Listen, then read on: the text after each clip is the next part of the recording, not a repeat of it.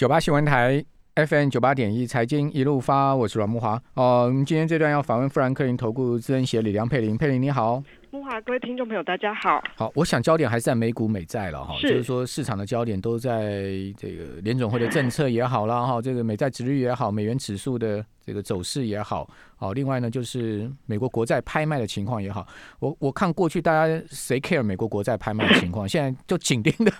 美国国债拍卖是怎样？美国国债拍卖跟我们现在息息相关吗？好，那当然今天晚上是到明天清晨是美国财政部要拍三十年期的国债嘛，对不对？嗯，对。好，那这个预估的情况会如何？他会不会找人来护护盘呢、会不会找人来保价、啊？呃，其实我们看到最近的十年期公债值 利率，呃，其实攀升造成整个金融市场的波动。当然，很大的因素除了先前包括了像是通膨的预期，尤其前一阵子不论不仅是油价，那铜价的部分也是飙升的非常的一个迅速。那再加上就是呃，大家期待就是拜登的一点九兆美元的一个刺激方案要通过，那这部分对于经济的提振以及对于整个通膨都会带来一些效果。那就像刚木华提到了，其实最近这一两个礼拜，大家的焦点会转往的是在美债的一个标售。那主要是在于二月二十五那一次那一天呢，其实美债值利率突然飙到了一点六个 percent，那天就是因为整个债美债的一个标售状况不好，尤其是反映的是外国投资人对于整个美债的一个投资兴趣是大幅的一个降低哦。那这部分的确让市场是有一些恐慌。那我们觉得这呃经过了那一天之后，最近这几次像是比方说呃。你今天就是呃礼拜三，我们看到整个三百八十亿美元的一个十年期公债，它的一个投包投标倍数大概是二点三八左右，是有略高于前次的一个水准。那再加上通膨的一个状况，没有大家原本预期的那么的一个严重的部分，就反而昨天的一个十年期公债值利率虽然没有下滑太多，但基本上就是一个回稳的一个情况哦。那我们觉得以目前的一个市场气氛来看的话，当然短线上还是以美债的一个值利率会是一个短线影响盘势、投资信心很大的一个因素。最主要的原因还是在于大家在慢慢习惯，就是过去可能美债值利率只有零点五个 percent 啊，一个 percent 以下的一个水准。那我觉得现在已经来到了一点五、一点六。老实说，相较于过去的一个水准，可能三个 percent 甚至更高的一个水准，其实现在我觉得即便到一点五、一点六，都还算是一个对市场来说其实是可控的一个状况。只是说市场过去真的太过习惯于低利率的环境，那现在一点五到一点六，我觉得其实如果以目前就是今年。呃，美国公债根据美银美国银行的一个预估、哦，其实今年的一个美国公债的一个供给呢，大概还会增加二点八兆美元。哦，那是相当大哦。对对对，那因为联准去年会大概一点七兆嘛。对，那联准会其实就现在的一个购债规模一千两百亿每个月，那其实这当中还包括了 MBS，那这部分的确，如果外国的投资人或者是美国的一个金融机构退休基金不买的话，的确会造成值利率还是有攀升。所以以目前像我们集集团的一个固定收益团队是认为，今年年底是会来到呃十年债应该是会来到一点七五个 percent 以上。所以你们上修了。对，呃，最近几乎很多的一个机构法人都在上修啦。那我看到像美林的呃预估是预估可能第二季就会突破两个 percent。老实说，如果真的到两个 percent，我觉得对股市还是会再有一波的一个震荡压力。最主要的对，因为最主要的原因还是在于，就是以美股的一个股利率大概是一点五个 percent 嘛，但是因为今年的获利会成长，股利也有机会成长，所以我觉得它可能的 buffer 大概就是到两个 percent。那如果到两个 percent，其实就美股目前的一个本益比，它的一个相对排行历史的一个排行，就会显得相对比较偏高一些。我觉得这部分会对股市还是会有一些震荡的一个风险。好，就像刚刚佩林所讲的，好，其实今年美国财政部啊，两年期到三十年期公债新增的供给额会到二点八兆美金。好，去年大概是一点七兆，对对哦，那二零一九年是不到一兆哦。好，那费的今年预估是购买九千六百亿的美国政府公债，哦，跟去年买两兆美金啊是减少一半，哦，所以一定要靠外国买盘嘛，哦，不是这个日本买盘呢，就是 欧洲的国家的买盘，不然就是啊咱们的买盘，对不对？对哦，这个外国政府买盘如果不捧场的话，那谁要去接这个美债呢？对不对？就嗯变成是美国联邦政府啊，跟费的自己要去接啊。哦，联总会自己要去接，不然就是所谓 primary dealers 啊，就是那个所谓的一主级要的交一级交易商啊，哦，这些人就是要防止拍卖流标的啊、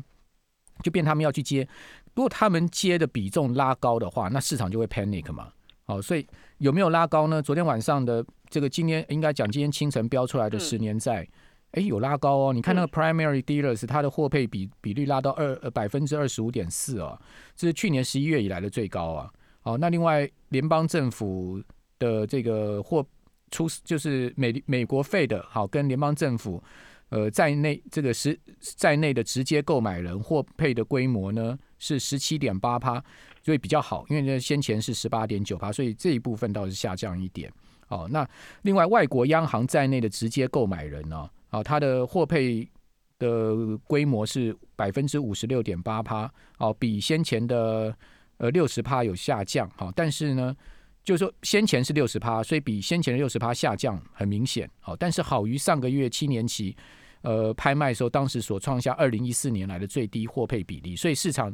呃就稍微安心一点嘛，对不对？是这样没错，嗯。那今年晚上三十年期又是一个考验呢。对，就变成说三十年期更长天期哦。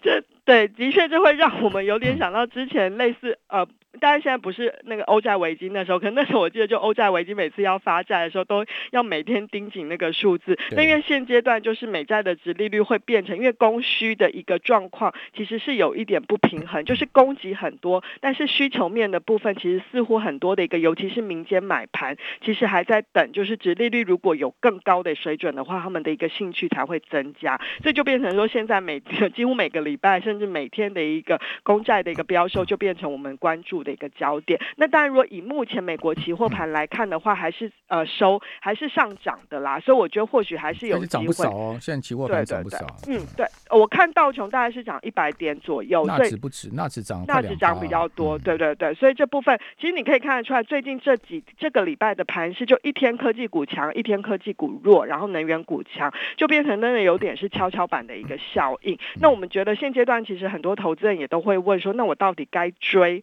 就是能源股或金融股好，还是我满手可能已经科技股了？那的确，现在我们觉得是一个资金轮动非常迅速。那甚至你可以看到，不不仅是美股盘面上的一个资金轮动，甚至在全球市场当中也是类似的一个情况。像今年元月份，美国科技股很好，亚洲的科技股也很好。那呃，后来美国科技股修，其实亚洲股市也有出现一些修正。那我们觉得就会变成说，其实资金都是在轮动的一个情况之下，就建议有。尤其在第二季的部分，可能还是要采取比较呃做多元配置的一个方式啦，就是才不会说哎永远都是在追高，然后怕又杀低这样的一个情况。好，反正很难操作了。今年真的操作难度会变得很高，对，不像去年可能是比较 easy money 的一个情况。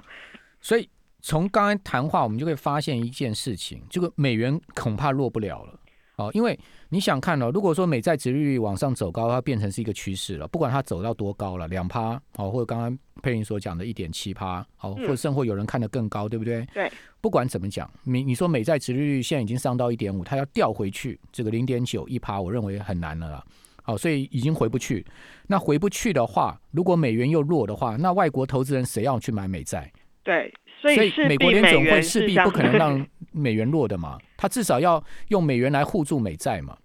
对，那尤其是你看到就是啊，当然这是一个一个。就是一个角度，另外一个当然就是因为利率上去之后，自然也会吸引资金去找美元资产做一个靠拢。那因为我们看到像今天欧洲央行要开利率会议嘛，那之前欧洲央行也是提到说，他们对于长债利率的一个上扬，即便他们都还是很低的一个水准，但是他们也很担心会影响到欧洲自己本身的经济复苏。那甚至澳洲央行之前也是采取行动，但是我们认为联准会以目前的一个联准会态度来看的话，还是偏鸽派，但是他可能不会。采取更进一步比较积极的一个行动，因为今年就是有一点九兆美元的一个经济方案通刺激方案通过，美国的经济预估其实成长率是非常高的，所以我觉得联准会也没有再宽松的一个本钱啦。那只是说，就现在这个时间点，因为其他央行如果又在更买更多的一个长债，那联准会不做的话，那自然就会把这个美债值利率相对的利差优势又在提高，这部分就会让整个美元是提供呃反映。就是比较获得一个支撑。那目前我们是认为美元指数，若就呃六种货币的一个一篮子指数的话，应该是比较偏向于就是呃九十美元可能是一个下档比较明显的一个支撑。那上档的话还是要看年限，就大概在九十三点多附近的话，是不是能够用时间来慢慢的一个去消化这个上档的反压，然后如果重新站回的话，可能又开启另外一波美元比较强势的一个走势。好，美元如果说美元不会落的话，嗯，那大家要注意亚洲股市了，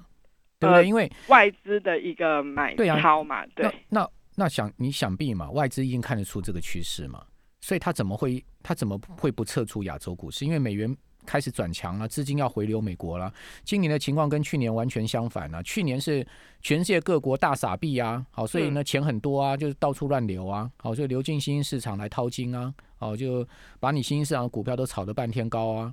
那今年不是，今年美国大家关起门来护自己了，对不对？啊，他联准会也没有力量再扩大宽松了。哦，然后财政也要紧缩了，那叶伦也喊出要加税了。哦，所以我要护住美债，我要护住美国资产，我要护住美股，所以我要让美元强，那资金回流美国，那亚洲不是第一个被宰的肥羊吗？呃，对，因为当然是呃，这当中当然我觉得会有一些，就是刚刚提到了这种比较偏向于就是呃。因为整个市场的一个气氛跟今年年初是有一些不一样，就是背景的一个因素有一些不一样，所以资金的确会有可能部分是回流亚呃美国，但我们觉得如果在三大新兴市场当中，其实我们还是相对看好亚洲货币的一个机会啦。最主要还是在于说，其实相较于大家很喜欢去拿现在的联准呃美元的一个走强，甚至美在值利率的上升，跟二零一三年那时候的一个 QE taper。那那个 Q E 缩减的一个恐慌来做比较，那其实现阶段的一个新兴市场，尤其是在亚洲国家的一个财政体制是比那时候好很多。对。那尤其现阶段，其实很多外资都看到了整个人民币在整个国际货币当中扮演的一个角色，所以其实我们看到，像今年以来，其实亚呃新市场货币当中，当然除了台币之外，就是人民币其实是相对比较强的。台台币最近很明显在回贬。对对对对。虽然说这两天升回来一点，但是你也没见到二十七。没有。就不像去年那么的一个强，那对，那我觉得那另外一个就是人民币的部分，所以我觉得人民币如果今年还是呈现一个相对强势，虽然中国股市表现不是很好，但是我觉得这部分呢，其实还是会给亚洲市场，其实呃，不论是股票或债券或者是货币这部分会有一些支撑。好。入股为什么这么差？哈，这个刚佩林说不好，其实很今年最近表现是很烂的。哈，这个你看深深圳指数从一万六跌到一万三，这跌了很多。啊好，短短一个月的时间，为什么是这样？是不是政策它要这个打压股房市？好，我们这边先休息一下，等下回到节目现场。九八新闻台。FM 九八点一财经一路发，我是阮木华。台币啊，从二零一五一六年那时候汇率最低的时候，曾经将近三四块哦，升到今今年哦最高二十七块七哦。那最近已经没有再见到二十七字头了，说不定台币这么长期的一个几年来的一个升值走势哦，今年会出现一个转折也不一定哦。呃，今年央行总裁杨金龙的口风啊，哦也有一点和缓哦，就是说感觉起来央行也开始对台币啊这个有点老神在在了哈。呃，先前我们不是讲嘛，去年央行大买汇三百多亿，将近四百亿美金嘛，然后去控制台币嘛，好，不要让台币升得太厉害。然后，呃，非常有可能美国财政部四月份的这个黑名单呐，好，这个外汇操纵国啊，就有台湾有份啦，哦，因为台湾三个条件都符合了哦。但是杨金龙今天倒还没有对这个事情啊表达太忧虑的状况啊，他的口风是说啊，新台币汇市供需已经渐渐平衡了。哦，这句话就很重要。什么叫供需渐渐平衡？也就是说，买盘跟卖盘呢差不多了啦。哦，央行也不太需要干预了。哦，也就是说呢，这个汇率已经慢慢回稳了。呃，代表什么？代表台币可以慢慢可能会要转强了。哦，就是说，因为美元要走，呃，这个台币慢慢要回贬了。哦，那个因为美元已经开始要转强了。哦，长期今年美元的趋势可能是要走升的。哦，所以他又开始老神在在了嘛，对不对？哦，因为先前台币升值，央行压力很大嘛。好，那这个呃非常有可能这个是方向。如果是这样的方向的话，要小心压股哦，因为外资看得出来的话，它就会持续站在卖方。哦，比如说他今年的股票呢，他可能说，哎，今年卖一卖，哦，连续卖个五六个交易日，他停了。像今天突然买一天，他明天搞不好又出现卖超了，对不对？他就持续这个很买超不会连连续，但是卖超它会不断的连续，就会变成这样一个状况，会不会呢？我们拭目以待啊！我也不敢下结论，那我觉得这个可能性是有的哦哦，所以说一些外资持股比重高的股票啊，为什么你可以看到像台达电、台积电最近的股价就是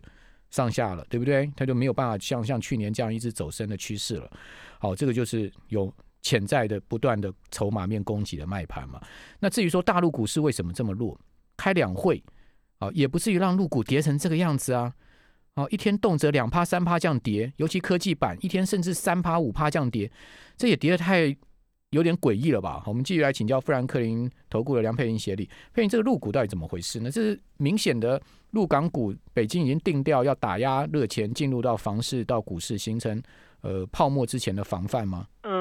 如果就政策面来看的话，话是没有说的这么白啦。不过，其实如果就实际上的一个气氛来看的话，我觉得有两个因素。第一个当然就是在于，其实这一次中国的一个经济，相较于其他的一个国家，是率先走出这个疫情的一个冲击。大概从去年的第四季就很明显的一个嗯反转上来。那这部分其实因为它未来也会，所以其实相较于美国现在还做在在做大规模的一个刺激方案，其实整个中国的部分，它的呃政策。面就开始转趋比较偏向于正常化，那甚至也可以看到这一次在两会期间，他也没有特别去提到那种什么新能源车那种去年非常火爆的一个呃产业的一个扶持的一个标的哦，所以其实我觉得就呃去年的一个狂热之后，其实今年在政策上的确是有转趋比较谨慎一点，那希望能够控制这个整个经济成长的一个引擎是在一个稳健的一个步伐，那也没有要去追求那种比较高速的一个成长。第二个，如果就盘面的的结构来看的话，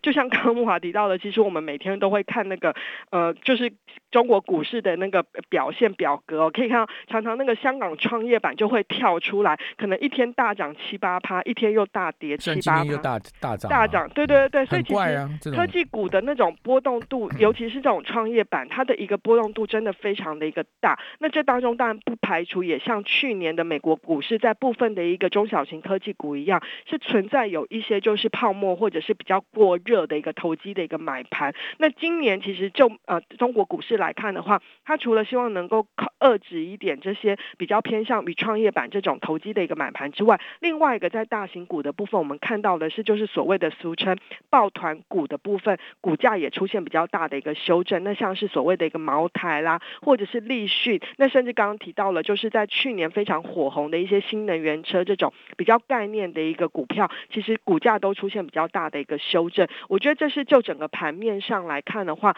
当然政策不是积极要去打压股市，但是他希望能够适度的在整个资金面的部分，不无论是透过逆回购或什么，去适度的调控整个目前的一个水位。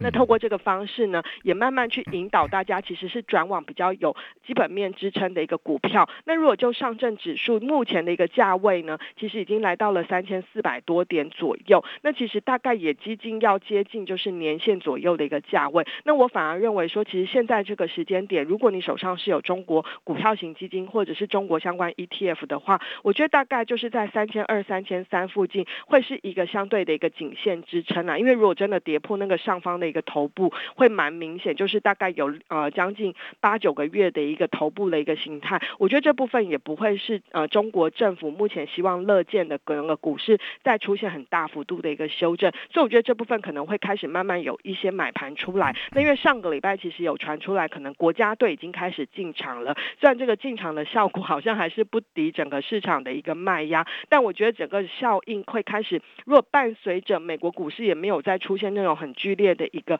波动的话，那我们看到其实像今天的一个外资也透过北上资金呢，有持续去慢慢的一个承接中国股市。我觉得这部分中国股市倒有机会是呈现一个先跌，那也有机会先止稳之后，再慢慢的一个呃透过呃以盘带跌的一个方式呢，来慢慢消化它目前的一个筹码面混乱的一个情况，而慢慢走出自己的一条路。这样好，那当然因为跌了很多了，对。再跌也不像话，所以说呢，再跌也会 也也不好，所以他今天就政策性的这个去，反正两会快结束了嘛，哦，政策性的这个买盘就进去了，好，所以今天一点火就拉起来了，因为相对也跌很深了，对不对？嗯，好，就大陆股市基本上 A 股还是一个政策盘呢，好，蛮蛮明显的，对啊，它就是一个政策面在主导的一个呃市场的方向。好，那您刚讲说今年很难投资。哦，股债市都很难投资，那我们今年该怎么投资才能赚钱呢？哦，这 个怎么样才哎探级啦？这比较重要啊，对不对？我我个人觉得，第一个就是核心资产的部分，过去大家可能习惯用债券型基金来做一个领配息的动作。那我觉得今年你可以看到，因为殖利率要上去嘛，所以今年几乎所有的债券都是一片。呃，收黑的一个情况。那尤其去年最红的，像新兴美元债，是跌了将近五个 percent，是跌最重的。那我觉得就现在，因为大家都知道，殖利率要上去，所以大家可能呃，过去投资人是靠债券领息的，可能要稍微改变一下思维。你可能要适度的去增加在一些平衡型基金的部分。那因为平衡型基金，因为它有债券的配置，也有股票的配置，而且它买的股票通常都比较偏向于绩优股的部分，所以这部分我觉得是可以取代你原本过多。的一个债券配置，那至于股票的部分，因为刚刚提到了不要去呃陷入追高杀低，所以我反而会建议在现阶段是去寻找就是有修正的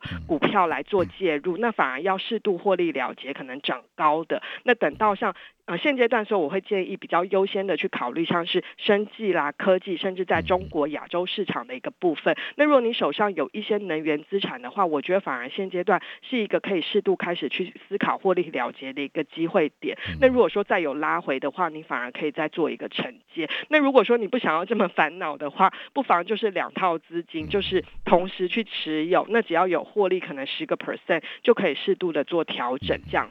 那农粮方面呢？农粮方面，因为最近的一个商品价，那个尤其是农作物价格涨，那下次再聊了，谢谢。嗯。